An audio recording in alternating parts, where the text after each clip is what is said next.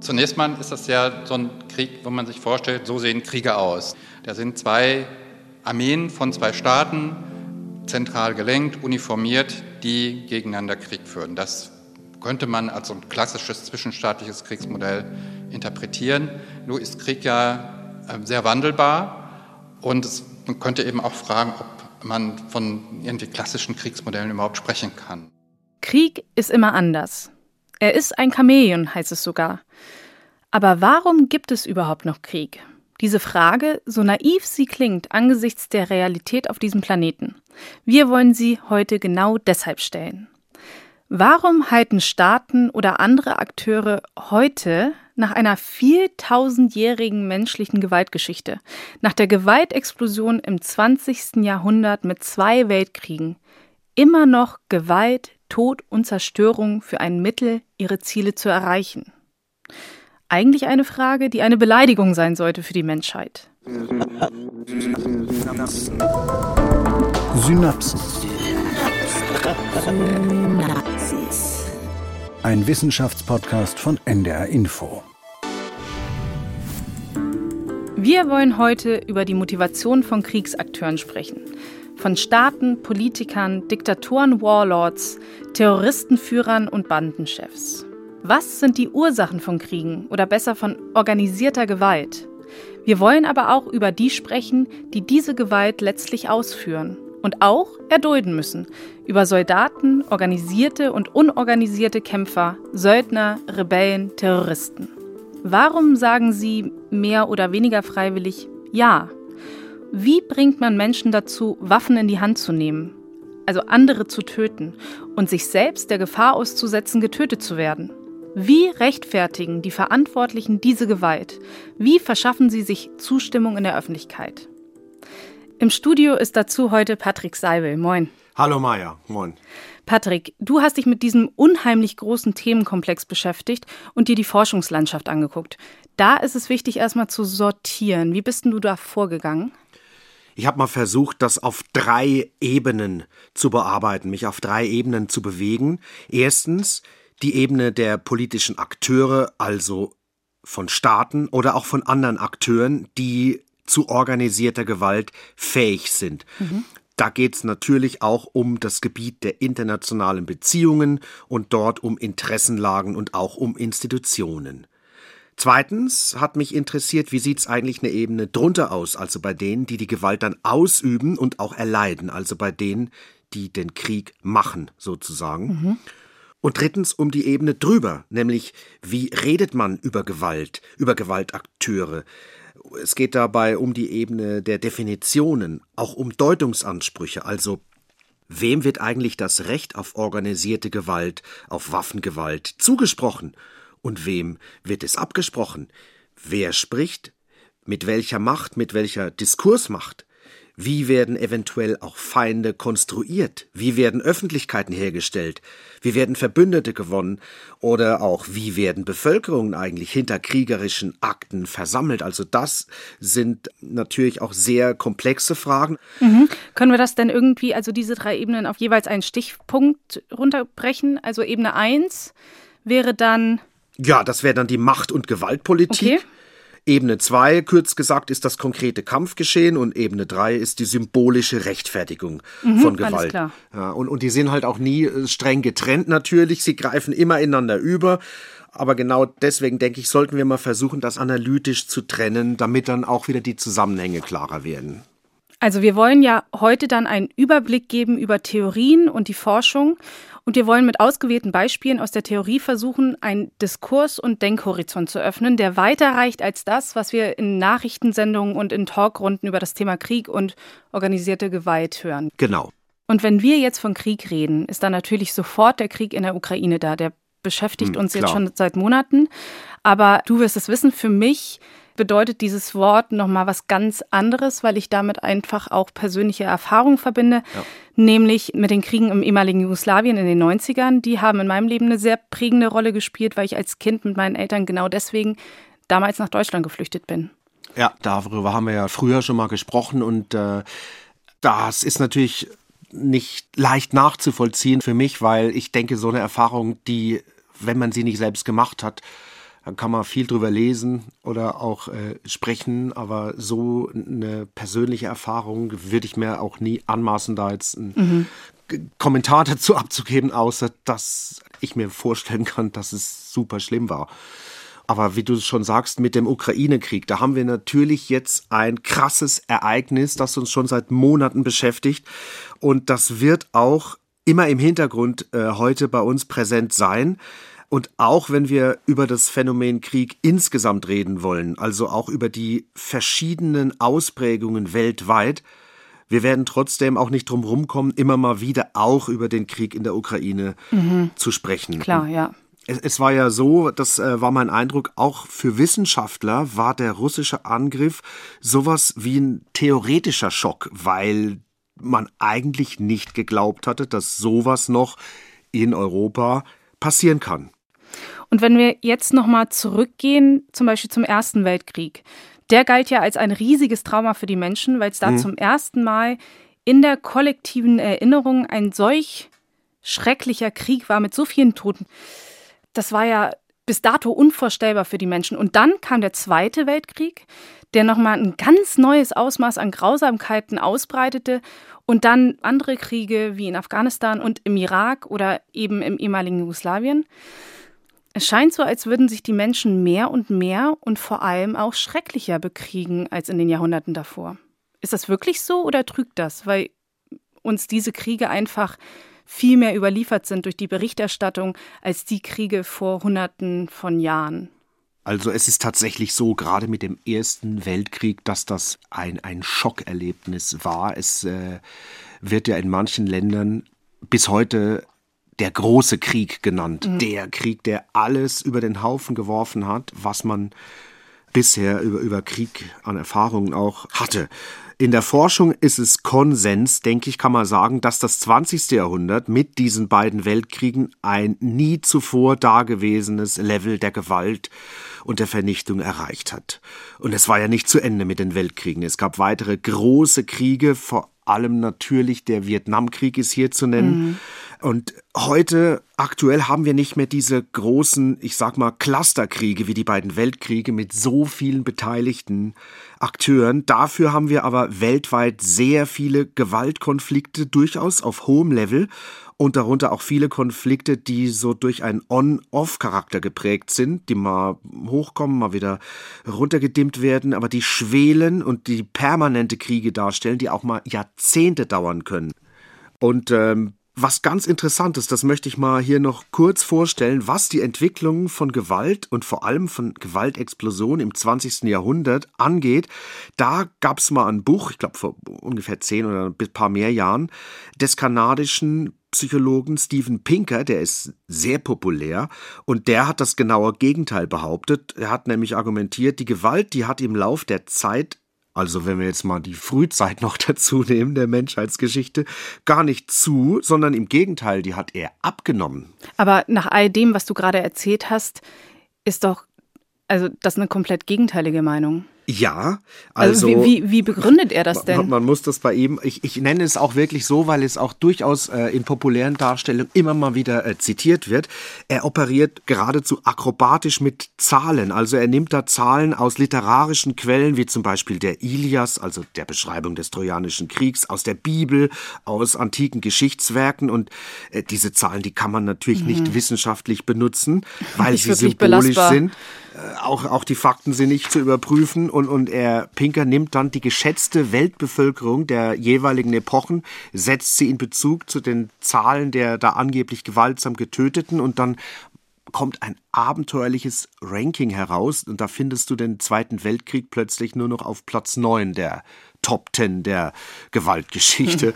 Hm. Dafür ist Pinker heftig kritisiert worden von Historikern und aber auch von anderen Wissenschaftlern.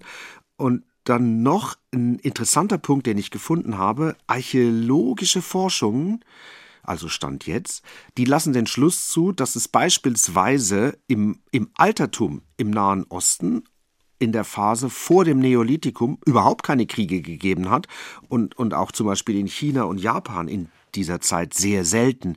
Also es gibt nicht diese lineare Verlaufsgeschichte von viel Gewalt zu weniger Gewalt. Mhm. Also das stimmt ganz einfach nicht. Aber rein wissenschaftlich gesehen, ist es überhaupt zulässig, Epochen einfach so miteinander zu vergleichen? Also vergleichen kann man immer, würde ich sagen. Äh, und das wäre wahrscheinlich auch die Antwort der meisten HistorikerInnen. Dann wird man nämlich Unterschiede finden. Also man darf natürlich nicht gleich setzen, wie es immer heißt. Und äh, mit den Unterschieden, wenn man mal vergleicht, kommt man halt vielleicht auch zu einem genaueren Bild der einzelnen Gewaltstrukturen. Und man wird dann feststellen, das, was Kriege auslöst, das ist wirklich ein komplexes Gefüge aus Politik, aus Ökonomie, aber auch aus Militärtechnik oder auch aus Theorie. Und ähm, ich möchte gerne mal hier äh, auf die Gegenwart schauen, auf einen wissenschaftlichen Bericht. Das ist nämlich das aktuelle Friedensgutachten der deutschen Friedensforschungsinstitute. Es fasst die Daten für 2020 zusammen. Mhm. Das bedeutet also die Gewaltkonflikte wie auch Ukraine-Krieg, die hinterher begonnen haben, die sind in diesen Statistiken zunächst jetzt mal natürlich noch nicht aufgeführt. Okay, ähm, von 2020, was steht da drin? Also im Jahr 2020 gab es weltweit 128 gewaltsame Konflikte mit 80.000 Opfern. Nicht erfasst dabei äh, ist die Zahl der indirekt durch die äh, Konflikte getöteten und insgesamt waren weltweit 82 Millionen Menschen auf der Flucht vor kriegerischer Gewalt. 82 Millionen ist so eine enorme Zahl. Das ist ja, als wäre ganz Deutschland auf der Flucht. Ja, es ist wirklich eine riesige Zahl. Gucken wir nochmal auf diese 128 gewaltsame Konflikte, weil da sind wir nämlich auch bei so einer Definitionsfrage. Davon erreichen acht im Jahr 2020 das äh, Niveau eines Krieges. Und da ist aber auch spannend, sich anzugucken, wo liegt denn da die Trendschärfe? Wann wird denn aus einem gewaltsamen Konflikt ein Krieg? Gibt es eine offizielle Definition von? Ja, es gibt so eine Definition, die stammt ursprünglich von der Universität Michigan und wird verwendet vom Uppsala Conflict Data Programm, kurz UCDP und da kommen die ganzen Zahlen her und äh, diese Definition, die heißt, wenn ein Konflikt mehr als 1000 Tote pro Jahr hat, dann ist die Schwelle zum Krieg überschritten. Und die ist natürlich nicht unumstritten, die Definition, weil diese klingt Zahl 1000, die, die, klingt natürlich ein bisschen willkürlich. Ja. Und schauen wir mal aufs Jahr 2020 die offiziellen Kriege, die da vermerkt sind, das ist dann Syrien, Afghanistan, Jemen, Nigeria, Somalia, Tigray und Äthiopien, Aserbaidschan, Armenien um Bergkarabach. Und wenn wir jetzt heute in diesem Podcast über Krieg sprechen, was meinen wir denn damit? Also gehen wir genau auf diese Definition mit diesen 1000 Toten pro Jahr? Die haben wir natürlich dabei, aber es gibt ja noch ein paar andere Definitionen außer dieser äh, quantitativen. Also man kann überlegen, welche Techniken werden denn angewendet? Also nur um Beispiele zu nennen, Luftkrieg oder Guerillakrieg oder nuklearer Krieg oder welche Motive sind im Spiel? Ist es ein Eroberungskrieg, ein Verteidigungskrieg? Ist es ein Revolutionskrieg? Welche Beteiligten haben wir? Ist es zwischenstaatlicher Krieg oder Bürgerkrieg oder Bandenkrieg. Mhm. Dann, dann können wir auf die Ursachen gucken. Geht es um Ressourcen? Geht es um Grenzziehungen? Und auch zuletzt, welche Reichweite ist es denn? Ist es ein lokaler, ein regionaler Krieg oder vielleicht ein Weltkrieg? Andere zum Beispiel, die schauen wiederum ganz anders, die gucken auf die Funktion von Krieg, wie zum Beispiel, um den kommen wir jetzt hier mal nicht drum rum, Karl von Clausewitz, ein preußischer General und Militärtheoretiker von Weltruf bis heute. Er ist 1831 gestorben, aber bis heute werden seine Schriften noch zitiert und ähm, er hat damals, und das ist so eine berühmte Definition, den Krieg als Fortsetzung der Politik unter Einmischung anderer Mittel mhm. gewertet. Also heute begegnet uns das oft Sehr so. diplomatisch Krieg, ja, ausgedrückt. Krieg ist die Fortsetzung der Politik mit anderen Mitteln, wo mhm. es wirklich darum geht, ein Staat hat äh, Interessen und wenn er sie dann äh, friedlich nicht durchsetzen kann, dann macht es halt mit Krieg. Also wir, wir können festhalten, Krieg hat auf jeden Fall eine starke Gewaltkomponente. Auf jeden Fall. Und der Begriff ist so, so schillernd halt und, und auch so umstritten und äh, deswegen wird er häufig gar nicht mehr verwendet. So in der Charta der Vereinten Nationen da kommt es sogar nur einmal vor und stattdessen heißt es dort internationaler oder nicht internationaler bewaffneter Konflikt. Und Mhm, da hast okay. du halt die, die Gewaltkomponente drin. Ne? Also, und wenn wir über, über Krieg sprechen heute im Podcast, schlage ich vor, dann reden wir über einen mit organisierter Waffengewalt ausgetragenen Konflikt. Das Organisierte ist immer wichtig. Und zwar eben zwischen zwei oder auch mehreren organisierten Akteuren. Und das können sein entweder zwei Staaten oder ein Staat und eine oder mehrere aufständische Gruppen innerhalb dieses Staatsgebiets. Es können sein zwei oder mehrere organisierte Gruppen innerhalb eines Staatsgebiets auch ohne staatliche Beteiligung oder es können sein zwei oder mehrere organisierte Gruppen auf einem Gebiet, das sich gar nicht auf ein Staatsgebiet beschränkt und es können als zusätzliche Akteure auch noch ausländische Staaten hinzukommen, die sich da einmischen, die gar nicht in der betreffenden Region liegen. Und wir wollen einfach nochmal abschließend festhalten, gewaltsam mit Waffen und schwerster physischer Gewalt ausgetragener Konflikt zwischen organisierten Gruppen. Klingt jetzt ein bisschen sperrig, aber ich denke, da haben wir sowohl Krieg als auch Gewaltkonflikte unter einen Hut gebracht und beide Wörter können wir dann synonym äh, verwenden. Okay. Hm. Und welche Arten von Konflikten werden denn in der Forschung berücksichtigt? Kann man das noch weiter aufdröseln? Gibt es da weitere Klassifizierungen? Weil vorhin sagtest du, so ein Krieg zwischen zwei Staaten, wie zum Beispiel jetzt Ukraine und Russland, das sei ein theoretischer Schock, weil man gar nicht mehr geglaubt hätte, dass es sowas in Europa noch geben könnte. Ja, also es ist auf jeden Fall äh, eigentlich der Ausnahmefall. Also die Forscher sagen nicht, das wird es gar nicht mehr geben, aber eigentlich dachte man schon, dass das weniger und weniger wird. Und es, wenn man auf die Zahlen schaut, sind solche, ich sage jetzt mal, klassischen Kriege zwischen zwei Staaten tatsächlich bei weitem nicht die Hauptsache. Und äh, am häufigsten sind nämlich tatsächlich Konflikte zwischen nichtstaatlichen Gruppen. Hier sind im Gutachten für 2020 72 solcher Konflikte erfasst, mit insgesamt mehr als 23.000 Toten. Häufig sind diese Konflikte kurz oder sie flackern auf, ebben wieder ab. Und äh, häufig werden hier zum Beispiel sogenannte Bandenkriege genannt, zum Beispiel im Drogenbereich Mhm. oder auch eben dschihadistische Gruppen als Gewaltakteure, wie wir sie viel in Afrika äh, zur Kenntnis nehmen müssen. Und der afrikanische Kontinent ist tatsächlich hier ein Schwerpunkt bei diesen Konflikten, aber auch Lateinamerika. Und wenn staatliche Akteure beteiligt waren? Ja, dann gab es da 56 äh, verschiedene Konflikte. Oh, Und auch viel. Ja. Und dann haben wir noch die innerstaatlichen Konflikte. Und hier haben wir eine neue Entwicklung, denn immer mehr von diesen, die entwickeln sich weiter zu sogenannten internationalisierten staatlichen Konflikten. Das heißt, eine ausländische Macht interveniert hier und hier hatten wir im Jahr 2020 mit zehn Interventionen die USA als Macht, die hier am meisten beteiligt war. Dann sehen wir, es gibt auch sogenannte transnationale Gewaltakteure, beispielsweise Al-Qaida oder IS oder andere dschihadistische Gruppen, die sich nicht innerhalb von Landesgrenzen hier verorten lassen. Und die sind an mehr als der Hälfte der Gewaltkonflikte mit Beteiligung mindestens eines staatlichen Akteurs beteiligt. Diese Seiten des Uppsala Conflict Data Programs verlinken wir in unseren Show Notes, genau wie alle anderen Quellen, die du uns heute mitgebracht hast.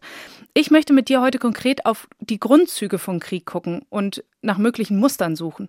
Lass uns deswegen über die verschiedenen Arten von Krieg reden. Also Krieg als bewaffneter Konflikt mit mindestens 1000 Toten pro Jahr. Das ist ja das, was gerade in der Ukraine passiert. Und das ist ja auch so ziemlich genau das, was sich die meisten Menschen vorstellen, wenn das Wort Krieg fällt. Ein klassischer Krieg. Am Anfang haben wir ja gerade schon ein Zitat gehört, das war von Martin Kahl. Er ist stellvertretender Direktor des Hamburger Instituts für Friedensforschung und Sicherheitspolitik. Ich habe ihn besucht im Institut, mit ihm auch über den Krieg in der Ukraine gesprochen und er hat das äh, als klassischen Krieg so bestätigt. Hören wir doch noch mal kurz rein. Wenn man sozusagen den Kern dieses Konflikts sich anguckt, dann könnte man sagen, ja, das ist so ein Krieg, das kommt einem bekannt vor. Ähm, wenn man will, kann man ihn als alten, klassischen zwischenstaatlichen Krieg bezeichnen.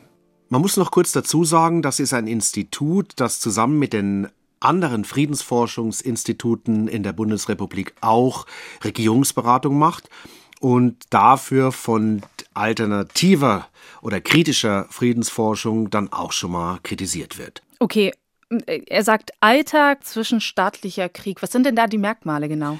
Also, beide Konfliktparteien bestehen aus regulären Truppen mit Uniform. Es sind reguläre Staaten, die die Konfliktparteien darstellen. Und so ein klassischer Krieg hat üblicherweise oder idealtypischerweise einen Anfang, einen Verlauf und ein Ende. Mhm. Das heißt, es gibt eine Kriegserklärung, gab es in diesem Fall jetzt nicht, ein Waffenstillstand und dann einen Friedensvertrag. Also es gibt eine begrenzte Dauer und es gibt eine politische Zielsetzung und alles ist, wie gesagt, staatlich organisiert und gelenkt und es gibt mhm. auch hier zumindest theoretisch eine Trennung zwischen Kämpfern und Zivilisten, also zwischen, wie es dann heißt, Kombattanten und Nichtkombattanten. Und äh, diese Beschreibung, die ist ganz charakteristisch für die europäischen Kriege vom späten 18. bis Mitte des 20. Jahrhunderts. Und es gibt Forscher, die sagen, diese Kriege, die waren sogar prägend für Europa, denn sie waren eng mit dem Aufstieg des modernen Nationalstaats verbunden und somit sogar ein zentraler Faktor des europäischen Staatsbildungsprozesses. Mhm. Und das heißt, wie genau lief das ab?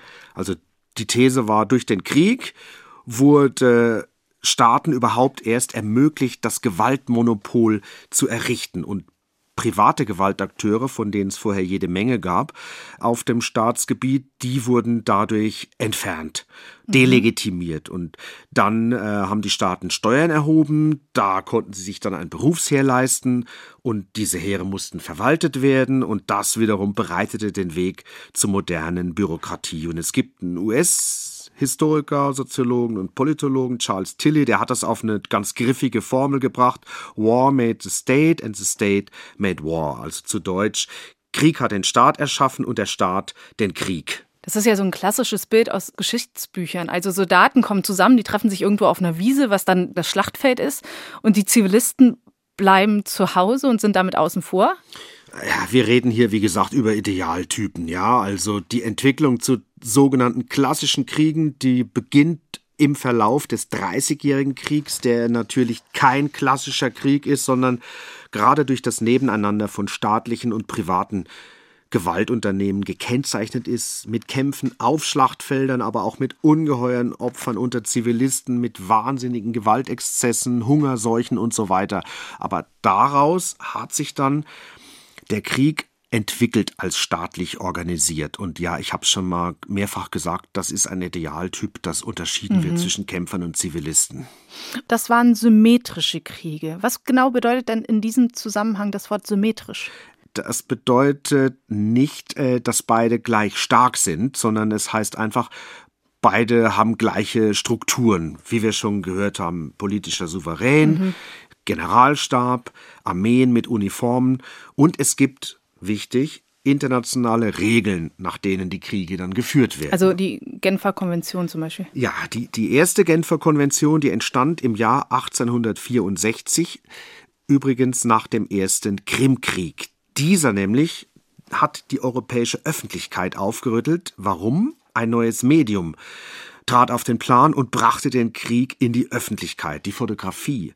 Und diese Bilder, die es da gab, diese Fotos von Tod und Zerstörung, vor allem von der Wirkung der schweren Artillerie, die wirkten schockierend. Und ein Resultat davon war die erste Genfer Konvention. Später gab es noch hm, die Konventionen von Den Haag und die sollten Leitplanken setzen, um den Krieg zu verrechtlichen. Es ging da mhm. um die Bergung und Versorgung von Verwundeten die Unterscheidung zwischen äh, Kombattanten und Nichtkombattanten, die wir schon gehört haben, der Schutz der Zivilbevölkerung und auch der Kriegsgefangenen. Es ging, um es auf so einen Punkt zu bringen, um die Hegung des Krieges, so heißt so eine bekannte Formel. Immer sollte klar unterschieden werden zwischen öffentlich und privat, Ökonomie und Politik, zivil und militärisch. Und in der Realität, wie wir wissen, wurde das häufig nicht eingehalten, vor allem nicht, was den Schutz von Zivilisten angeht. Gut, das waren dann jetzt die Merkmale von symmetrischen Kriegen. Es gibt nämlich an auch asymmetrische Kriege. Ganz genau. Und daran sind beteiligt sowohl staatliche als auch nichtstaatliche Akteure oder vielleicht auch gar kein staatlicher Akteur. Asymmetrisch heißen die, weil eben beide Parteien mit ganz unterschiedlichen Strukturen operieren. Also hier zum Beispiel eine reguläre Armee mit Befehlsstruktur, mit Uniform. Wir denken jetzt vielleicht einmal, um ein Beispiel zu bringen, an Syrien, mhm. den Syrienkrieg. Da haben wir die Truppen von äh, Assad. Es kann aber, wie schon erwähnt, auch sein, dass gar keine staatliche Beteiligung hier herrscht, sondern mehrere sogenannte irreguläre Gruppen gegeneinander kämpfen. Das muss nicht mal auf einem Staatsgebiet sein, mhm. das kann auch transnational sein, wie das bei dschihadistischen Gruppen, zum Beispiel IS oder Al-Qaida, auch zu sehen ist. Und es kann aber auch noch passieren, dass sich nochmal externe Staaten in einen schon bestehenden Konflikt einmischen. Und dann sprechen wir von sogenannten internationalisierten Konflikten. Und äh, auch dazu hat mir Martin Kahl was gesagt. Wo wir eine sehr starke Zunahme jetzt in den letzten Jahren gesehen haben, sind sogenannte internationalisierte interne Konflikte, also Konflikte, die als Bürgerkriege im Grunde gestartet sind. Gucken wir mal nach Syrien, wo sich dann aber externe Mächte äh, eingemischt haben, interveniert haben. Ne? Das ist so eine Wachstumskategorie, ähm, eigentlich die Wachstumskategorie, wenn man jetzt auf die letzten Jahre so seit 2012, 2014 guckt. Also wir haben schon da jetzt so eine neue Entwicklung, praktisch einen neuen Typus. Das kann man sagen, hat es früher auch schon gegeben, aber wirklich erstaunlich ist diese Zunahme. Und da muss man sagen, also eher hatte man diese Konfliktkategorie nicht auf dem Schirm. Okay, das bedeutet, Kriege haben sich gewandelt. So Splittergruppen wie zum Beispiel Guerilla-Gruppen, die gab es früher auch schon, aber das, was jetzt neu ist oder was neu beobachtet wird, ist, dass das immer weiter zunimmt, richtig? Jein, würde ich sagen. Also das ist eine ganz große äh, Streitfrage unter Forschern, wie neu das tatsächlich ist. Du hast es schon angesprochen. Guerilla zum Beispiel, der Begriff stammt ganz vom Anfang des 19. Jahrhunderts und fiel im spanischen Befreiungskrieg mhm. gegen äh, die französischen Truppen. Also das ist ja der kleine Krieg einer unterlegenen Partei, die mit kleinen Nadelstichen operiert. Da fällt einem sofort natürlich Che Guevara zum Beispiel mhm. ein, so als Klar, Ikone ja. dieses Guerillakriegs. Also daran merken wir schon, das ist jetzt nicht unbedingt ganz neu. Es haben allerdings einige Forscher einen Begriff etabliert und der heißt neue Kriege. Allen voran ist es die britische Politikwissenschaftlerin Mary Calder und in Deutschland hat das dann auch ziemlich prominent der Politologe Herfried Münkler vertreten. Ich versuche es mal zusammenzufassen. Was heißt hier neu? Also die Staaten sind nicht mehr länger die Gewaltmonopolisten der Kriege, sondern es findet ein umgekehrter Prozess statt. Das Stichwort heißt hier Entstaatlichung. Und die neuen Akteure, die sind nach dieser Theorie eigentlich hauptsächlich Warlords, terroristische mhm. Gruppen, Banden und Söldnerfirmen, also kurz gesagt private Gewaltunternehmer. In Libyen sollen ja auch Söldner gekämpft haben, jetzt in der Ukraine auch. Ja, also das äh, ist aber auch kein neues Phänomen, was an diesen neuen Kriegen eben das Entscheidende sein soll, laut dieser Definition, ist halt tatsächlich, dass diese privaten Gewaltunternehmer gar keine politischen Interessen haben, sondern es denen wirklich nur um materiellen Gewinn geht. Und da werden dann vorgeschoben dann noch so ideologische Dinge wie Identität, also national oder ethnisch oder religiös. Also das ist jetzt die Darstellung dieses Theorems der neuen Kriege.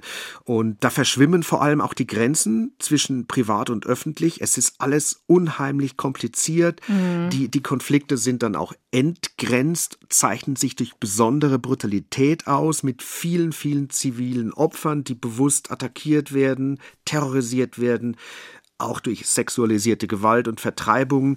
Also das so im groben die Definition der neuen Kriege, die Mary Calder und Herfried Münkler vertreten. Aber kann man das wirklich so verallgemeinern? Ich meine, äh, du hast ja auch von religiösen Parteien gesprochen und also denen geht es ja nicht darum, so lange wie es geht, Krieg zu führen, um irgendwie irgendeinen Bonus davon zu haben, sondern solchen Gruppen geht es ja primär darum, einfach ihren religiösen Willen durchzudrücken und ihr System halt irgendwie durchzukriegen. Also dazu äh, muss ich zwei Sachen sagen. Einerseits mit dieser Terminologie der neuen Kriege wird schon gearbeitet, die ist schon relativ populär geworden. Und auf der anderen Seite, und da komme ich zu deiner Frage, gibt es Kritik dran. Und häufig ist zu hören, das ist eigentlich alles gar nicht so neu. Vieles kennen wir schon. aus den Guerillakriegen und nicht zuletzt aus den Kolonialkriegen der europäischen Länder gegen die Bevölkerung in den Kolonien, im 19. Mhm. Jahrhundert beispielsweise. Das war nämlich alles andere als organisierte äh, Kriege, wie wir sie zwischen den europäischen Staaten kennen. Und ja, in der Tat liegen hier bei den sogenannten neuen Kriegen auch ethnische und religiöse Motive vor.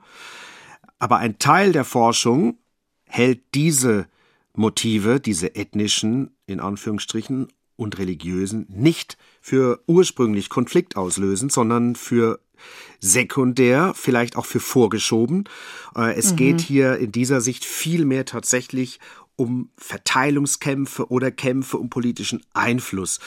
Auch zum Beispiel die Folgen des Klimawandels nicht zu vergessen und dass diese nur von Ethnisierungen oder religiösem Fundamentalismus dann überblendet würden. Mhm. Also so lautet die Kritik von Forschern, die dieses Konzept der neuen Kriege ablehnen. Aber da müssen wir ja auch über den Begriff sprechen, ne? Also neuer Krieg, wenn du jetzt auch schon über die Kolonialkriege sprichst, das ist ja alles einfach nur eindeutig durch die europäische Brille gesehen. Also alles, was nicht so war in den letzten 300 Jahren in Europa, ist dann plötzlich neu. Das ist auch genau ein Kritikpunkt. Wir müssen mal auch auf einen sehr populären Begriff im Konzept der neuen Kriege schauen. Das ist der Begriff des Failed State.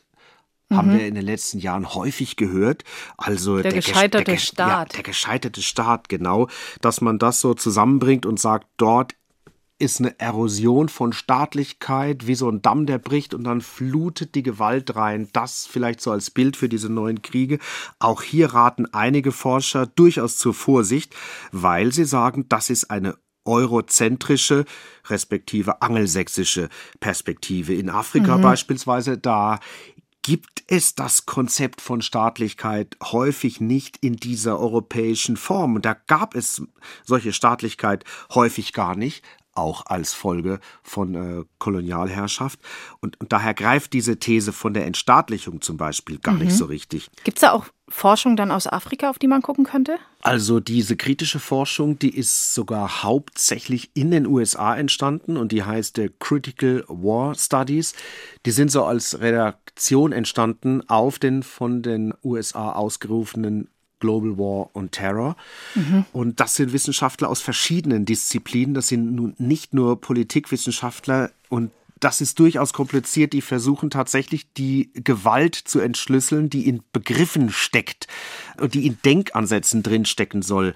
Und ähm, der Vorwurf ist tatsächlich, was wir eben schon gehört haben, diese Denkweise hier die geordnete Welt des Nordens mhm. und des Westens, dort dieses Chaos, das ist eigentlich auch schon ein gewalthaftes Denken, mhm. das sich tatsächlich aus kolonialer Tradition speist. Und wenn, wenn du fragst, ob es in Afrika da Forschung gibt, mit der bekannteste äh, Wissenschaftler ist der Kameruner Achille Mbembe, hat man hier in Deutschland auch schon häufig gehört, ein Philosoph, Politologe und der hat einen ganz interessanten Begriff verwendet, der spricht vom ich zitiere, Imperialismus der Desorganisation.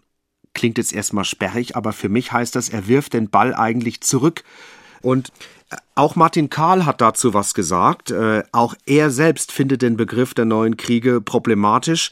Und er sagt das ist nicht immer empirisch gedeckt und durch unzulässige Verallgemeinerungen entstanden. Hören wir ihn nochmal dazu. Guckt man sich Untersuchungen an zu Kriegsgründen, wird man aber feststellen, dass doch in der Hauptzahl der Fälle es um die Macht im Staat geht, also dass auch Rebellenbewegungen, Aufstandsbewegungen durchaus einfach die Macht im Staat haben wollen, dass auch so Dinge wie welche Gesellschaftsordnung soll es in dem Staat geben? Also Fragen der Ideologie eine große Rolle spielt. Und das Ganze oft aber auch noch mit Ressourcenfragen dann verknüpft ist. Ne? Also wer die Macht im Staat hat, kann ja auch bestimmen, wie die Ressourcen, die in dem Land sind, ausgebeutet werden. Also ich würde jetzt nicht sagen, dass, dass es so einen generellen Trend zu, einfach zu so einer Ökonomisierung von Konflikten gekommen ist, wie Jan Münkler das Anfang der 2000er Jahre so gesehen hat. Das war so eine Momentaufnahme, würde ich sagen.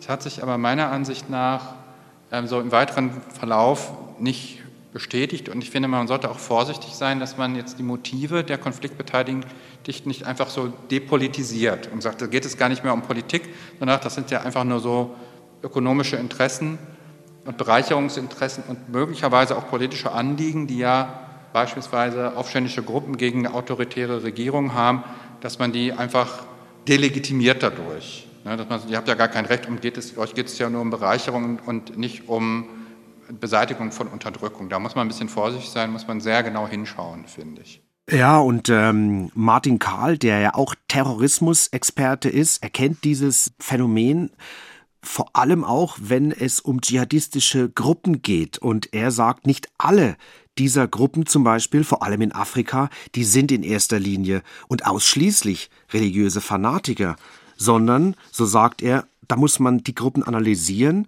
und mhm. es gibt dann auch welche, die, mit denen kann man verhandeln und die muss man trennen von den anderen, mit denen man auf den ersten Blick nicht verhandeln kann. Sicherlich ist das nicht die leichteste Aufgabe. Es ist sicherlich extrem schwierig. Es ist aber eine Alternative, kommt mir plausibel vor, zur westlichen oder nördlichen Brille, die so eine, das ist auch so ein Vorwurf, eine bestimmte als antimodern und irrational, archaisch markierte Männlichkeit konstruiert und dadurch im zweiten Schritt wird auch eine Gewalt gegen diese Akteure wieder als legitim aufgewertet. Und Karl würde dafür plädieren, immer analysieren, mhm. verhandeln, Gespräch suchen. Da kann man also sehen, welche Folgen können anscheinend harmlose Theorien für die Wirklichkeit mhm. haben. Und damit sind wir jetzt schon mittendrin in der Frage nach den Ursachen. Eins vorab noch. Wer in der Forschung beschäftigt sich eigentlich mit Kriegen? Also das sind äh, unterschiedliche Wissenschaften, die sich damit beschäftigen. Natürlich HistorikerInnen, die Politikwissenschaft, Soziologie und auch die Psychologie. Und deswegen gibt es auch ganz unterschiedliche Forschungsansätze. Grob äh, würde ich da mal drei große Richtungen unterscheiden. Nummer eins, der Mensch an sich ist schuld. Nummer zwei, die Staaten sind schuld. Nummer drei, das internationale System ist schuld. Gut, dann lass uns doch mal mit Punkt 1 anfangen, der Mensch. Ja, also da unterscheiden wir auch mal den individualistischen Ansatz, der sagt, Krieg gehöre zur Natur des Menschen, weil eben halt auch Gewalt zur Natur gehört.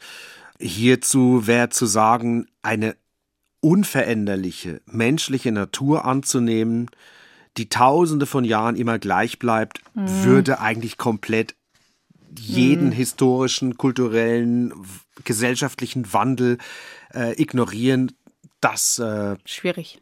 Unterkomplex, würde ich sagen.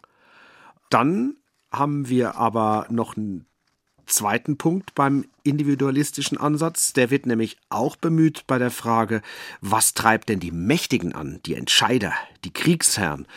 Und hier herrscht dann so ein bisschen die Ansicht, dass äh, so psychologische Besonderheiten dieser Führer die Entscheidung zum Krieg beeinflussen, also mhm. so im Alleingang. Eine Dauerbrennerfrage in der Forschung war zum Beispiel, hätte es den Zweiten Weltkrieg auch ohne die Person Adolf Hitler gegeben? Oder insgesamt die Figur des verrückten Diktators, die, die wird ja gerade auch medial häufig aufgerufen, müssen wir nicht weit in die Vergangenheit schauen. Ganz aktuell der irre Putin. Man findet weitere Zuschreibungen. Ich erinnere mich noch sehr gut an die Gleichung damals beim Zweiten Irakkrieg. Saddam Hussein ist Hitler. Und, und auch mhm. diese Dinge scheinen mir ganz schwierig am Problem vorbeizugehen und, und vor allem die Komplexität von Gewaltkonflikten doch massiv zu unterschätzen. Mhm. Punkt zwei ist der gesellschaftliche Ansatz. Ja, da würde ich mal die Formel des US-Politikwissenschaftlers Kenneth Waltz äh, zu Gehör bringen. Der bringt das auf den Punkt Bad States lead to war. Und das meint die Verfassung eines Staates und einer Gesellschaft, die bestimmt auch äh, dessen politische Praxis, sowohl innen wie halt auch außenpolitisch. Und kurz gesagt neigen Diktaturen eher als Demokratien dazu, Konflikte mit Gewalt zu lösen und umgekehrt seien dort auch häufig äußere Konflikte ein Mittel, um von innenpolitischen Problemen mhm. Okay, und dann haben wir noch Punkt 3, das internationale System sei schuld. Ja, also das System der Staaten untereinander, ihre Kräfteverhältnisse, ihre Interessen. Und das ist schon mal das Kerngebiet der Politikwissenschaft. Und dort gibt es drei dominante Hauptströmungen und Martin Karl erklärt kurz, welche das sind. Was man sagen kann, es gibt Großtheorien der internationalen Beziehungen. Es gibt sehr viele Theorien, die Krieg und Konflikt erklären wollen, aber es gibt unterschiedliche Großtheorien, die den Anspruch haben, na, wir können, so wie das internationale System funktioniert, das können wir doch relativ generell erklären. Da würde man einfach drei nennen, der sogenannte Realismus, Institutionalismus und Liberalismus. Ja, und die realistische Schule, das ist so die klassische in den USA zum Beispiel, vertreten durch den bekannten Politologen John Mearsheimer, übrigens ein äh, scharfer Kritiker der Ukraine-Politik von Präsident Biden. Der Realismus entspricht ungefähr so dem, was so eine herkömmliche Entscheidung ist, wie es zugeht auf der Welt. Im Grunde ist das internationale System anarchisch. Es gibt halt keine Polizei, die für Ordnung sorgt, wie innerhalb von Staaten. Und deshalb muss jeder Staat einfach für sich, für seine Sicherheit selber sorgen. Wenn Staaten das nicht machen, egal ob sie das jetzt wollen oder nicht, ähm, dann laufen sie Gefahr, dass sie von anderen Staaten überfallen werden und so weiter und so weiter. Also es empfiehlt sich immer, ein bestimmtes Maß an Waffen vorzuhalten und die eigene Sicherheit im Blick zu behalten und eben auch die eigenen nationalen Interessen im Blick zu halten. Und nur das zu tun auf der internationalen Bühne, was den nationalen Interessen entspricht. Hm. Ähm, was würde das zum Beispiel jetzt beim Krieg in der Ukraine bedeuten? Ja, wenn man die realistische Schule nimmt, und das hat man ja auch vereinzelt gehört, dann würden die sagen, man solle Russlands Interessen stärker berücksichtigen. Also Mearsheimer hat ja gesagt, Joe Biden hätte beispielsweise die von Putin geforderten Garantien zur Ukraine geben sollen, unter anderem einfach den Status quo akzeptieren, auch bei der Krim-Annexion. Und ich habe das Ganze mal jetzt auf die deutsche Politik äh, befragt und habe Martin Karl die Frage gestellt, was würde denn dieses realistische Paradigma denn beispielsweise für die deutsche Haltung bedeuten? Dann würde das eben heißen, wir müssen ganz klar definieren, was sind die deutschen Interessen und da müssen wir uns dran halten. Also ist es im deutschen Interesse, dass der Ölpreis steigt und der Gaspreis steigt. Wenn das nicht im deutschen Interesse ist, müssen wir halt überlegen, ja, wie, wie gehen wir jetzt mit der Situation um und wie verhalten wir uns dann zur Ukraine und zu Russland? Wäre es dann ratsam, einfach schmutzige Deals mit Russland zu machen? Es gibt ja aus der Schule dann eben auch durchaus Leute, die sagen, also wir, wir müssen, ob uns das gefällt oder nicht, uns irgendwie mit Russland ins Benehmen setzen, einfach wenn wir die eigenen Interessen von Deutschland im Auge behalten und die differieren dann doch eben von den ukrainischen beispielsweise. Und also der Leitstern muss immer das Wohlergehen dann praktisch und die Sicherheit Deutschlands sein. Und alles, was dem entgegenspricht, das, das darf man nicht machen, was im Grunde dann eben auch heißen würde, wir müssen anerkennen, dass Russland da so eine Einflusszone haben will.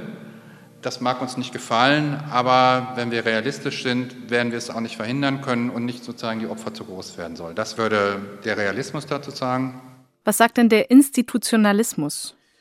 Also das ist die zweite Großtheorie und der Institutionalismus, der geht so ähnlich wie der Realismus von einem grundsätzlichen Interessenkonflikt zwischen den Staaten aus, aber er betont nicht so sehr die Anarchie, sondern er setzt mehr auf internationale Verhandlungen, Verträge, auf Kooperation, auf Institutionen. Und äh, die Hauptthese lautet, es ist überhaupt kein Staat stark genug, um im Alleingang die Interessen durchzusetzen. Mhm. Und, und hier haben wir die Chance, institutionalisierte Strukturen einzusetzen, die dann letztlich wieder helfen, Konflikte zu befrieden.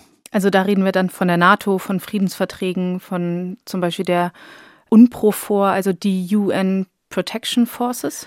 Das auch. Wir reden aber auch von äh, regionalen Zusammenschlüssen verschiedener Staaten, wirtschaftlichen Verflechtungen. Mhm. Wir reden auch von großen Abrüstungsverträgen, also alles, was äh, diesen Internationalismus verregelt, das ist anzustreben im Sinne der Institutionalismus-Theorie. Äh, mhm. Und dann kommen wir noch zur aktuell dominanten Schule. Also dominant, ähm, weil davon ausgegangen wird, dass das heutzutage am ehesten zutrifft? Ja, und das ist der Liberalismus. Und das Programm ganz auf den Punkt zusammengefasst heißt, errichten wir überall in der Welt liberale Demokratien und die Kriege hören auf. Wir hören dazu nochmal Martin Kahl. Die Hauptthese von dieser Schule ist, dass Demokratien keine Kriege untereinander führen man sagen kann, also es kommt, hat dann doch nichts mit dem internationalen System zu tun, sondern es hat mit der Verfasstheit der Staaten zu tun. Und wenn es so ist, dass Demokratien keine Kriege untereinander führen, dann ist es ja eine sinnvolle Strategie, äh, für möglichst viel Demokratie auf der Welt zu sorgen. Das, ähm, wobei da natürlich der Haken ist, ja Demokratien führen ja Kriege, nur nicht ähm, nur gegen autoritäre Staaten, nicht gegen Demokratien selber. Da hat man so ein gewisses Erklärungsproblem. Das ist auch noch nicht ganz gelöst. Ähm, es war erst so eine statistische Auffälligkeit. Es ist man jemandem aufgefallen, dass äh, Demokratien äh, keine Kriege gegeneinander führen. Und dann hat man für diese statistische Auffälligkeit versucht, eine Erklärung zu finden. Äh, da gibt's, sind aber unterschiedliche Sachen im Raum. Ne? Denn weil man sozusagen diesen Doppelbefund muss man ja erklären, dass sie zwar Kriege führen gegen ähm, Autokratien, aber nicht Demokratien untereinander. Ne? Und, ähm, aber sagen wir, dass ähm, die Erkenntnis bleibt, dass ähm, es Friedenszonen gibt aus Demokratien, gucken Sie nach Westeuropa, wo man es geschafft hat, dass ein relativ kriegerischer Kontinent, gucken Sie 17., 18., 19. Jahrhundert, es geschafft hat, diese schwierige Situation zu überwinden und ein sehr integratives System zu schaffen, wo man gar nicht mehr damit rechnen muss, dass es zu Kriegen kommt. Und wenn man das jetzt sozusagen als Vorbild nimmt, könnte man sagen, okay, dann ist es eine sinnvolle Strategie, äh, Demokratie mehr oder weniger zu exportieren. Zwar sehr prominent in der deutschen Friedensforschung, äh, wobei der deutschen Friedensforschung immer gesagt hat, ja, das ist die richtige Strategie, aber auf keinen Fall mittels Waffengewalt Demokratie exportieren. Also das, was äh, die USA da in Afghanistan und im Irak gemacht haben, war der total falsche Weg. So geht es nicht. Und das hat sich ja danach eben auch als richtig rausgestellt. Ne? Also man kann noch einmal diese äh, liberale Schule zusammenfassen mit der These, die äh, Francis Fukuyama 1989 aufgestellt hat, wird immer wieder zitiert. Das Ende der Geschichte hat er damals ausgerufen nach dem Kalten Krieg, den in dieser Sicht der Westen und die Demokratien äh, gewonnen hatten. Er hat damit die Hoffnung des Liberalismus auf den Punkt gebracht. Kapitalismus und Demokratie haben den großen Kampf gewonnen gegen Kommunismus und Autokratie. Jetzt würde also ein goldenes Zeitalter beginnen. So musste man Fukuyama damals verstehen. Und einer meiner früheren Lehrer am Institut für Politikwissenschaft, äh, Wolfgang Merkel, hat in einem Zeitungsartikel äh, das mal ganz kurz so kommentiert. Ein bis dato unbekannter US-Regierungsbeamter mit seinem weltweit überschätzten Essay, also habe äh, weltweit Furore gemacht, ja, und zwar mit der Utopie einer Welt, in der sich Demokratien und liberaler Kapitalismus überall durchsetzen würden. Ja, naja, und es ist halt einfach bei dieser Utopie geblieben und es ist ganz, ganz eindeutig eine Fehleinschätzung. Ich meine, der Kapitalismus ist in der Krise, die Schere zwischen arm und reich, überall wo man hinguckt, die wächst immer weiter. Wir betreiben immer weiter Raubbau an natürlichen Ressourcen. Gesellschaftliche Strukturen werden immer maroder, während Einzelne ihr Kapital immer weiter anhäufen können. Und demokratische Regulierung, die greift nicht. Also zumindest scheint sie halt nicht zu greifen. Und da ist es ja naheliegend, dass das immer weiter zu immer mehr Konflikten und auch zu Kriegen führt.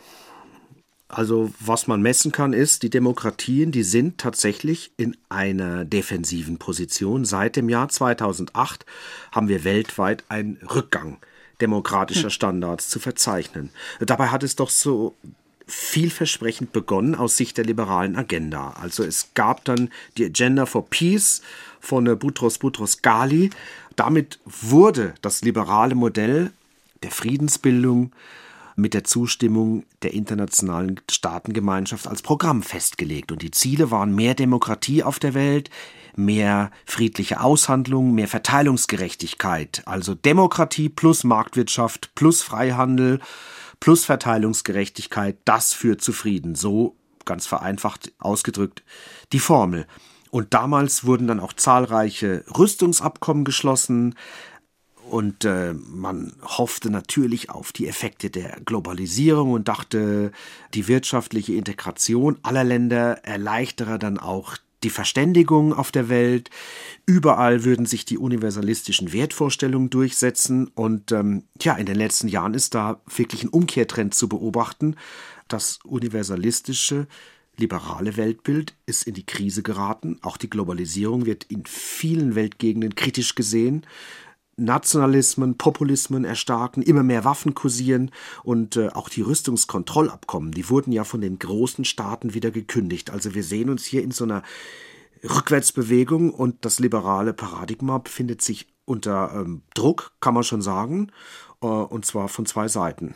Mhm. Und äh, es gibt noch einen anderen Faktor, zum Beispiel der Aufstieg Chinas, der führt eklatant vor Augen, dass eben Kapitalismus und Demokratie nicht zwingend ein Paar bilden müssen, mhm. sondern Kapitalismus funktioniert, wie wir es in China sehen, auch mit einer Autokratie. Also dieser Konnex, auch der steht auf dem Prüfstand. Und äh, das sind so zwei Faktoren, die dieses liberale Paradigma so international äh, in die Rückwärtsbewegung bringen. Ich hatte aber vorhin gesagt, es steht von zwei Seiten unter Druck. Es gibt auch den Vorwurf der doppelten Standards, und zwar an die Adresse von Ländern aus Europa und den USA. Es gibt tatsächlich also der Vorwurf eine Lücke zwischen tatsächlichem Handeln und den, den Sonntagsreden, wenn man es ein bisschen flapsig äh, mhm. formulieren will. Sag doch mal konkret ein Beispiel dafür. Einer von den Vorwürfen, der heißt, Sie nehmen sich weiterhin das Recht heraus, äh, Krieg als Mittel der Politik zu sehen. Also schauen wir auf die Regime-Change-Kriege, die wir gesehen haben, schauen wir auf die Intervention in Afghanistan im Rahmen des Global War on Terror, die extralegalen Tötungen durch Drohnen, mhm. durch die USA, die massiven zivilen Opfer, aber auch wie es in Afghanistan gelaufen ist, die Zusammenarbeit des Westens dann mit korrupten und illiberalen kriminellen Kräften. Äh, damit hat man sich hier unglaubwürdig gemacht. Und das ist natürlich ein großes Problem, wenn man dann westliche Werte, liberale Werte vermitteln will. Ich nenne dir noch ein zweites Beispiel. Auch an der Handelspolitik beispielsweise gibt es Kritik aus Ländern des globalen Südens. Nehmen wir mal die Handelspolitik der EU mit Afrika. Attac zum Beispiel kritisiert hier, äh, Europa schaffe dadurch in Afrika mehr Armut, als es bekämpfe, weil es diese Abkommen zu seinem eigenen Vorteil nutze. Noch ein drittes Beispiel, Migrationspolitik. Hier äh, führt ja die EU permanent ihre eigenen Werte ad absurdum wenn wir von Humanität und Freizügigkeit sprechen und schauen, was passiert an den Außengrenzen, die mhm. teilweise wirklich völkerrechtswidrigen Pushback-Aktionen, mhm. mangelhafte Seenotrettung, die Lager auf den griechischen Inseln etwa. Auch hier verletzt die EU in den Augen der Kritiker permanent die eigenen Werte. Auch hier sehen wir also Glaubwürdigkeitsproblem, Legitimationsproblem für die äh, liberalen Werte. Und das Problem dieser nördlichen Perspektive, das spricht auch Martin Kahl ganz deutlich an. Man muss natürlich im Hinterkopf haben, dass diese Großtheorien der internationalen Beziehungen, die stammen natürlich aus dem Norden. Ne? Das ist, und versuchen sozusagen aus nördlicher Sicht die Weltprobleme zu erklären. Das ist schon, das ist auf jeden Fall richtig. Es gibt noch andere Theorien, die ich nicht genannt hatte, aber die haben nicht diesen universalen Erklärungsanspruch. Ne? Deshalb hatte ich die nicht genannt. Ich könnte jetzt wieder mit der deutschen Friedensforschung antworten und sagen, Frieden ist ein Prozess abnehmender Gewalt und zunehmender Verteilungsgerechtigkeit. Da hätten Sie es dann drin. Deutsche Friedensforschung würde sagen, natürlich geht Frieden nicht ohne Gerechtigkeit. Man kann ja eben sehen, dass äh, Krieger in den Staaten auch auftauchen, wo wir häufig da auftauchen, wo wir krasse Unterschiede im Wohlstand haben. Gut, jetzt haben wir einen Überblick gewonnen über die Theorien zu den kollektiven Akteuren. Lass uns jetzt mal ein bisschen tiefer gehen auf die individuelle Ebene. Warum machen Menschen beim Krieg mit? Also es, es gibt die Fantasie, stell dir vor, es ist Krieg und keiner geht hin. Und die hat aber so wenig mit Realität zu tun. Ist das Überzeugung oder Gruppenzwang? Ist das Bösartigkeit? Ist es Angst? Also ich habe mich das tatsächlich sehr häufig in Bezug auf den Bosnienkrieg gefragt, weil dieses Gebiet dort einfach ein Beispiel für friedliche Koexistenz verschiedener Gruppen, verschiedener Prägungen ist, über Jahrhunderte.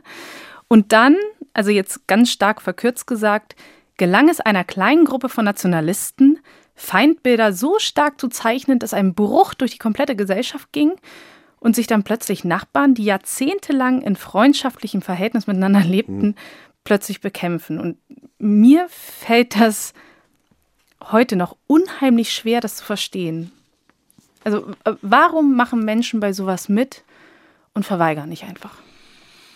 Tja, und da verfallen tatsächlich dann manche, die das analysieren wollen, wieder auf den Faktor Mensch und sagen, Gewalt gehört zum Menschen dazu. Wir das ist haben, doch zu einfach. Wir haben vorhin auch schon gesagt, dass wir uns damit nicht zufrieden geben wollen.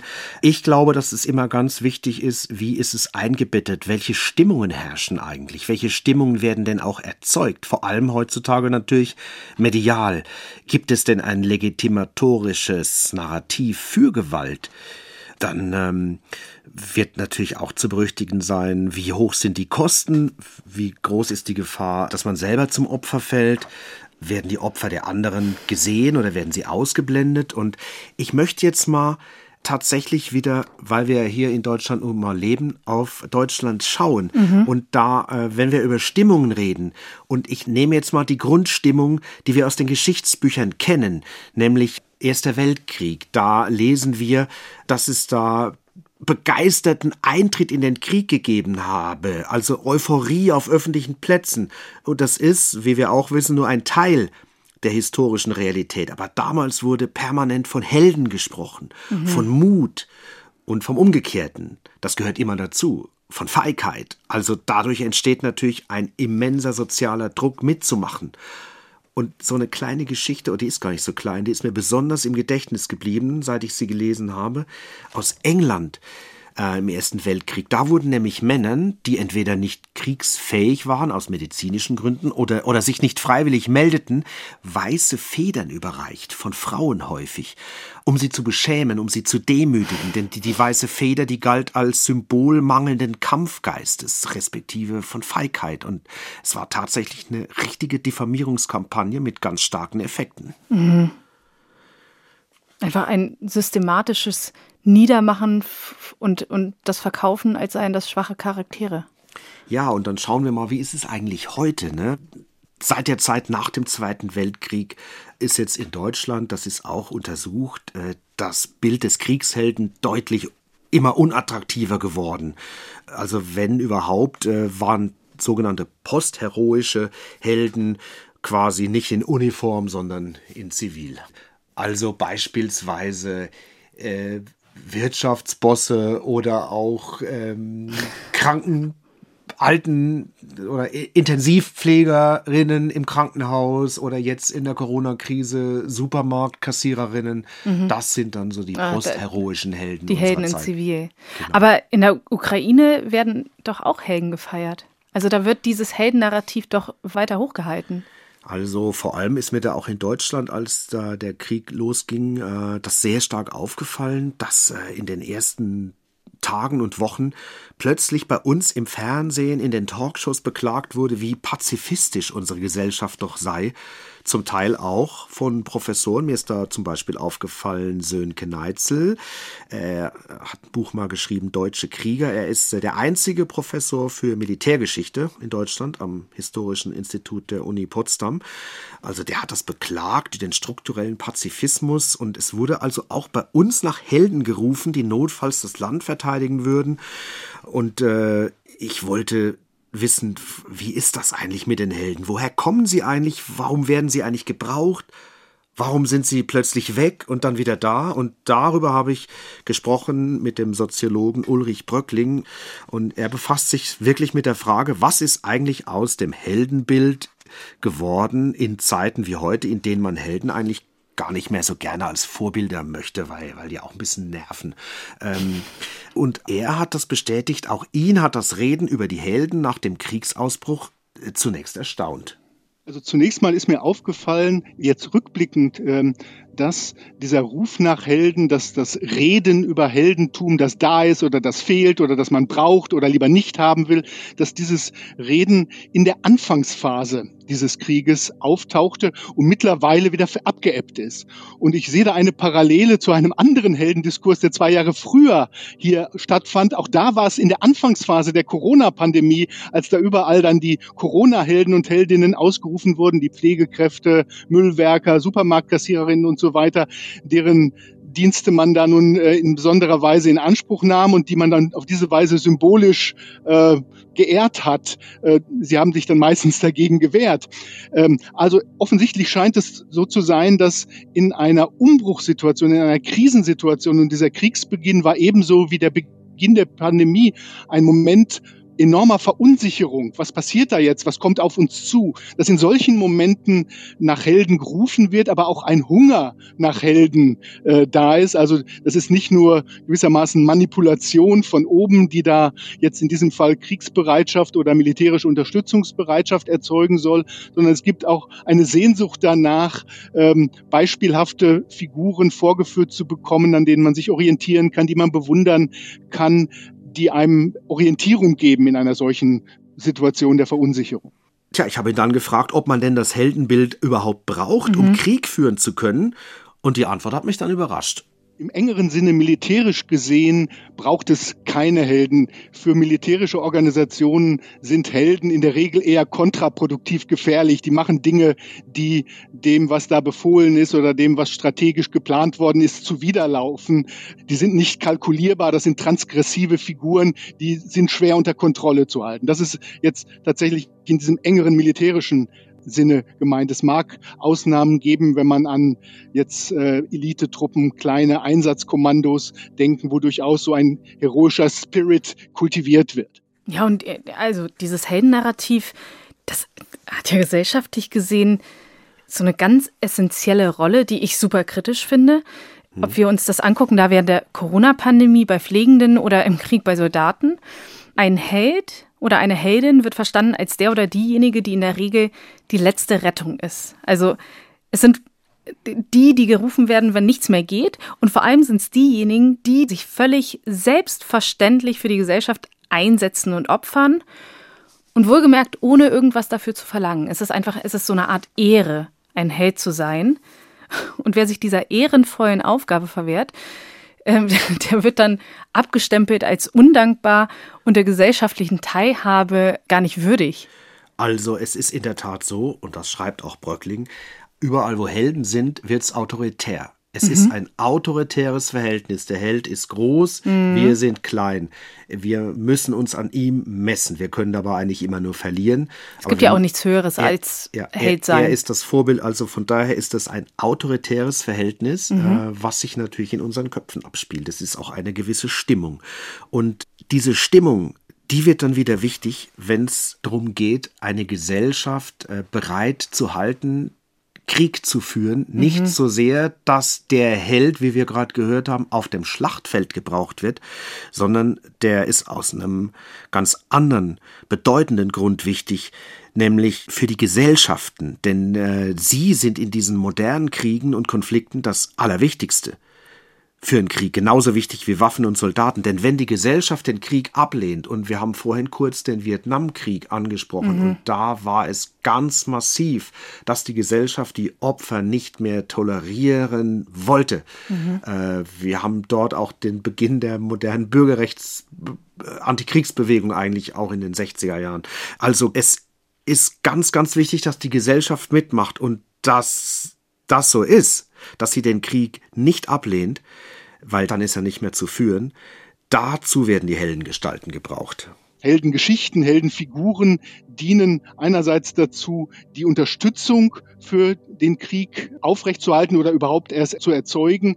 Das wird dann insbesondere wichtig, wenn es zu Opfern kommt. Die Opfertote müssen legitimiert werden. Das ist nicht selbstevident in einer so pazifizierten Zivilgesellschaft wie der unseren. Und da spielen Heldengeschichten dann eine ganz wichtige Rolle. Ich würde sogar so weit gehen, zu sagen, dass Heroisierungen, militärische Heroisierungen immer so etwas wie ein vorgezogener oder eben auch nachträglicher Totenkult darstellen. Also es immer darum geht, über die Sinngebung des Todes, des Getötetwerdens, aber auch des Tötens, das wird oft vergessen, die Legitimation des Krieges aufrechtzuerhalten und zu stabilisieren. Und was ich hier auch sehr spannend finde, Ulrich Bröckling hat noch darauf hingewiesen, dass die Diskussionen ähm, nicht in einer Einbahnstraße laufen, also dass es etwa so ist, die Politik setzt Diskurse in Gang, um den Krieg zu legitimieren, beispielsweise durch Heldenbilder, sondern auch umgekehrt. Gerade der Krieg selbst prägt dann wieder die Diskurse. Mhm. Was im Krieg passiert, das hat massive Auswirkungen, sagt Bröckling, auf die Gesellschaft. Mhm.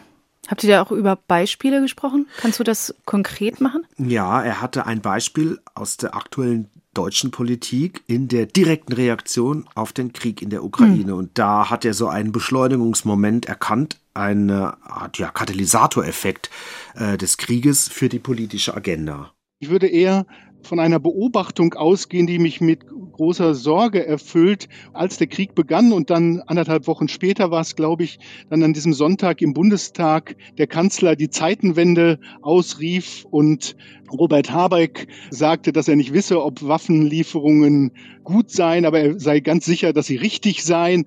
Und das Ganze innerhalb von wenigen Stunden und ganz offensichtlich sogar unter Nichtinformation von Teilen der Regierungskoalition diese 100 Milliarden für die Bundeswehr durchgesetzt wurde. Das war so ein Kippmoment des Politischen, eine Politik im Schockmodus, wo dann plötzlich Dinge durchsetzbar waren und vermutlich, wenn man eine Umfrage gemacht oder eine Wahl stattgefunden hätte, auch sogar die Unterstützung großer Teile der Bevölkerung gefunden hätte, die sonst niemals durchsetzbar gewesen wären.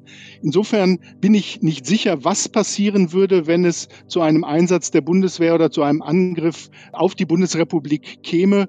Aber ich würde fürchten, dass es auch da ein solches solchen Kippmoment oder mehrere solcher Kippmomente geben würde, die Dinge möglich werden lassen, die ich mir und Sie sich vermutlich jetzt überhaupt nicht vorstellen können. Also das heißt, Bröckling sieht da diesen Wandel in der deutschen Politik und befürchtet, dass Deutschland und seine Gesellschaft, die ja ganz lange, wie er sagt, militärische Gewalt ausdrücklich abgelehnt hatte, jetzt vielleicht ja doch zu militärischen Aktionen neigen würde falls es zu einem Angriff auf das Land oder einem Einsatz der Bundeswehr sonst so kommen würde? Also was passieren würde, kann keiner natürlich voraussehen. Aber was er anspricht, ist der auch schon andererseits angesprochene gesellschaftliche, ja revolutionäre Charakter von Krieg. Mhm. Äh, Krieg verändert die Gesellschaften immer. Er verändert die Politik, er verändert alles. Und er ist eben kein Lichtschalter, den man mal kurz ein- und wieder ausschalten kann, und äh, wenn wir nochmal über die Helden kurz resümieren, wir halten fest, für den Kriegseinsatz braucht man sie gar nicht. Aber was ist denn dann das Entscheidende, um heute Menschen für ja so eine Gewaltoption zu gewinnen? Ja, das ist eine sehr schwierige Frage und die habe ich Ulrich Bröckling natürlich auch gestellt. Ja, ich glaube, man muss Menschen in Situationen bringen, in denen Gewalt erstens als legitim erscheint, indem man nicht dafür, darum fürchten muss, für eigene Gewaltanwendung bestraft zu werden in bestimmten Rahmen. Und natürlich äh, hilft es auch für die Erzeugung von Gewaltbereitschaft, wenn diejenigen, die da Gewalt anwenden sollen, nicht im gleichen Zuge fürchten müssen, dass sie selbst äh, ums Leben führen. Und dazu äh, ist die Technisierung der Kriegführung ein ganz, ganz wichtiger Aspekt. Distanzwaffen sorgen dafür, dass es nicht mehr äh, ein Krieg als unmittelbarer Zweikampf ist, sondern dass die Gewaltanwendung über riesige räumliche Distanzen erfolgt, sodass diejenigen, die sie anwenden, sich zumindest äh, häufig relativ in Sicherheit wähnen können. Auch das erleichtert die Gewaltbereitschaft. Okay, das klingt für mich sehr plausibel, weil er ja damit sagt, dass eine gewisse Distanz zum Objekt Menschen heute einfach viel eher zu Gewalthandlungen verleiten könnte, als es früher der Fall war, als man sich sozusagen äh, ins Auge geschaut hat auf der, an der Front. Ähm, und das heißt, die moderne Kriegsführung ist ja, die ist ja eigentlich entmenschlicht sozusagen ja, und es ist anonym geworden. Gleichzeitig braucht man nicht, um das eigene Leben zu fürchten.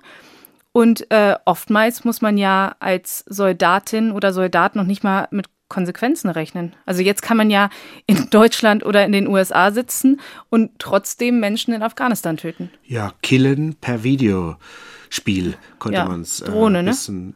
bisschen äh, äh, bösartig ausdrücken. Ja, diese neue Waffe, die kennt jeder aus dem Elektronikhandel. Du hast es gerade angesprochen, die Drohne. Und mhm. viele haben sie ja auch private, ohne Waffen, meist mit Foto- oder Videokamera. Mhm.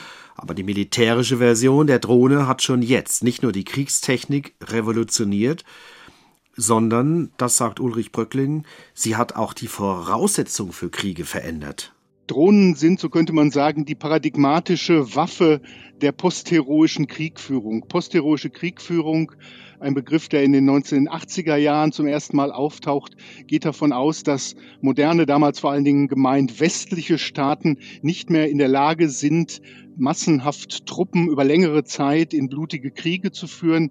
Die Konsequenz daraus, und deshalb ist diese äh, Diagnose keine optimistische Diagnose, die die Kriegsführungsbereitschaft eher skeptisch einschätzt, sondern die Reaktion ist eben, dass man den Krieg durch technische Innovationen so verändert, dass es möglich ist, Kriege auch dann zu führen, wenn man die eigenen Truppen schützen will, wenn man Verluste unter den eigenen Truppen und erst recht unter der eigenen Zivilbevölkerung um jeden Preis verhindern will.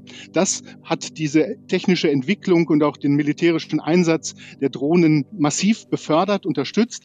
Tja, das ist für mich echt keine Aussage, die uns optimistisch stimmen mhm. kann.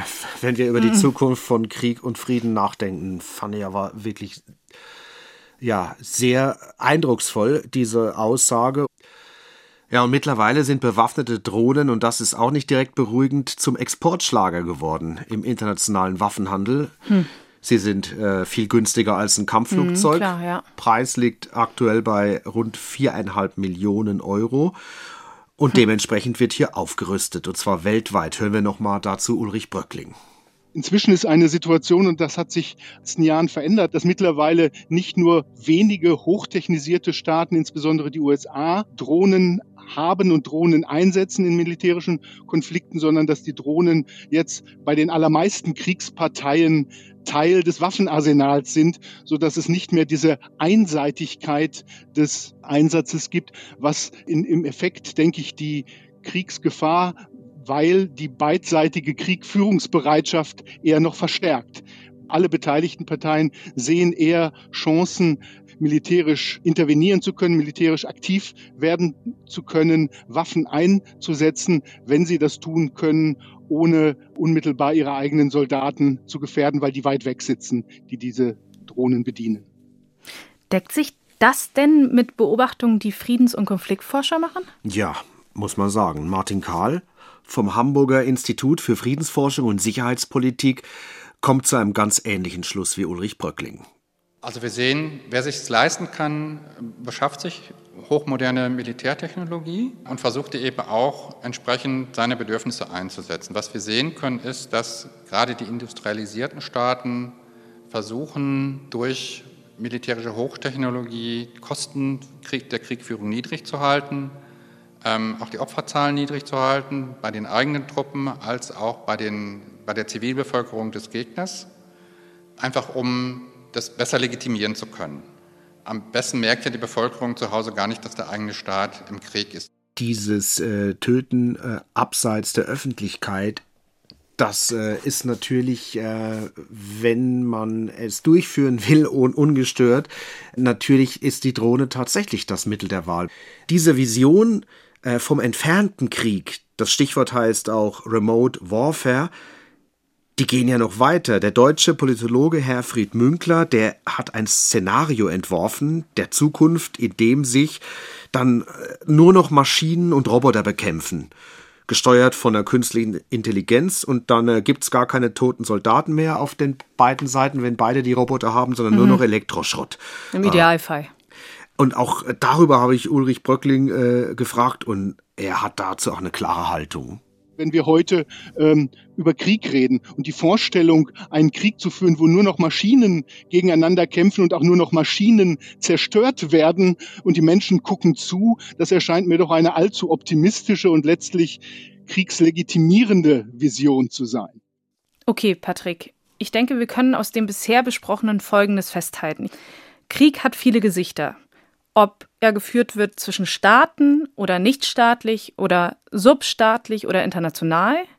Und dann ist es auffällig, dass Demokratien untereinander selten bzw. gar nicht Kriege führen und Kriege brechen oft dort aus, wo die Existenz der Menschen nicht gesichert ist. Und was vor allem für heute bzw. für die moderne Welt zählt, eine veränderte Art von Krieg macht es für Menschen einfacher, selbst Krieg zu hm. führen. Fragen, die wir aber noch klären müssen, wenn wir sie denn klären können, sind aber noch, geht es denn gar nicht ohne Krieg? Also ist eine Welt ohne Krieg überhaupt denkbar? Da muss ich leider eine pessimistische Antwort geben. Meine Fantasie reicht dafür momentan leider nicht aus, nicht in mhm. den nächsten Jahrzehnten zumindest. Es ist gerade jetzt eigentlich wenn wir auf die Ukraine schauen, auch wieder alles möglich bis hin zu einer massiven Eskalation dort. Aber wie müsste denn eine Welt aussehen, dass wir ganz ohne Kriege auskommen würden? Was müsste sich daran denn verändern? Als allererstes fällt mir da ein Begriff ein, den auch Martin Karl schon gebraucht hat, Gerechtigkeit. Äh, das hört man auch immer wieder. Verteilungsgerechtigkeit, mhm. gerechte Wirtschaftsverhältnisse, gleiche Lebenschancen für alle. Dann wären wir schon sehr viel weiter. Es gibt ja auch Formen von Gewalt, ähm, die nicht physischer Art sind. Äh, die hat der norwegische Friedensforscher Johann Galtung in einem damals in den 70er Jahren sehr berühmten Begriff strukturelle Gewalt genannt. Mhm. Er hat damals geschrieben, wenn Kinder verhungern oder an Krankheiten sterben, an denen in anderen Teilen der Welt eben nicht gestorben wird, dann ist das strukturelle Gewalt. Ich denke, da sind wir bei den Lebenschancen. Wir bräuchten dringend, zumindest jetzt mittelfristig, die Rückkehr internationaler Regimes, also Verträge, mhm. äh, Abrüstung, Konferenzen, Diplomatie, kultureller Austausch, gemeinsame Anstrengungen gegen den Klimawandel, um nur einige Punkte zu nennen, wo die internationale Gemeinschaft wirklich gefordert mhm. wäre, zu einer neuen Form von Zusammenarbeit zu finden. Also es ist noch viel zu tun. Ja. Patrick, vielen, vielen Dank. Ich danke dir, Maja. Und auch ein großes Danke an unser Team, das die heutige Folge möglich gemacht hat. Das sind Beke Schulmann, Alexander Gerhardt und Sabine Suhr. Die nächste Synapsenfolge, die kommt dann in 14 Tagen, zum Beispiel in der ARD Audiothek oder überall sonst, wo ihr eure Podcasts hört. Und nächste Woche, da könnt ihr euch auf eine neue Folge unseres Science Slams freuen. Hört doch mal rein, falls ihr es bisher noch nicht gemacht habt. Und wenn ihr dann Feedback habt, das ihr mit uns teilen wollt, dann macht das sehr gern. Und zwar per Mail an synapsen.ndr.de. Wir freuen uns immer über Post und wir freuen uns auch, wenn ihr uns weiterempfehlt. Mein Name ist Maja Bachtjarewitsch. Ich wünsche euch eine gute Zeit und sage schon mal Tschüss bis zum nächsten Mal. Und ihr hört jetzt noch einen Tipp für einen ganz neuen NDR-Podcast. Hört mal rein, der ist gut. Das ist eine Nachricht von Anonymous, dem Hacker-Kollektiv. Hier erklären sie Wladimir Putin, dem russischen Präsidenten, den Krieg. Und wir haben uns gefragt, wer ist eigentlich Anonymous heute? We are Legion und sind auf eine Geschichte gestoßen voll verdeckter Operationen, Spioninnen und Menschen, die online in den Krieg ziehen. But I don't care even if I die doing what I do. Legion, Hacking Anonymous. In der ARD Audiothek und überall, wo ihr Podcasts hört.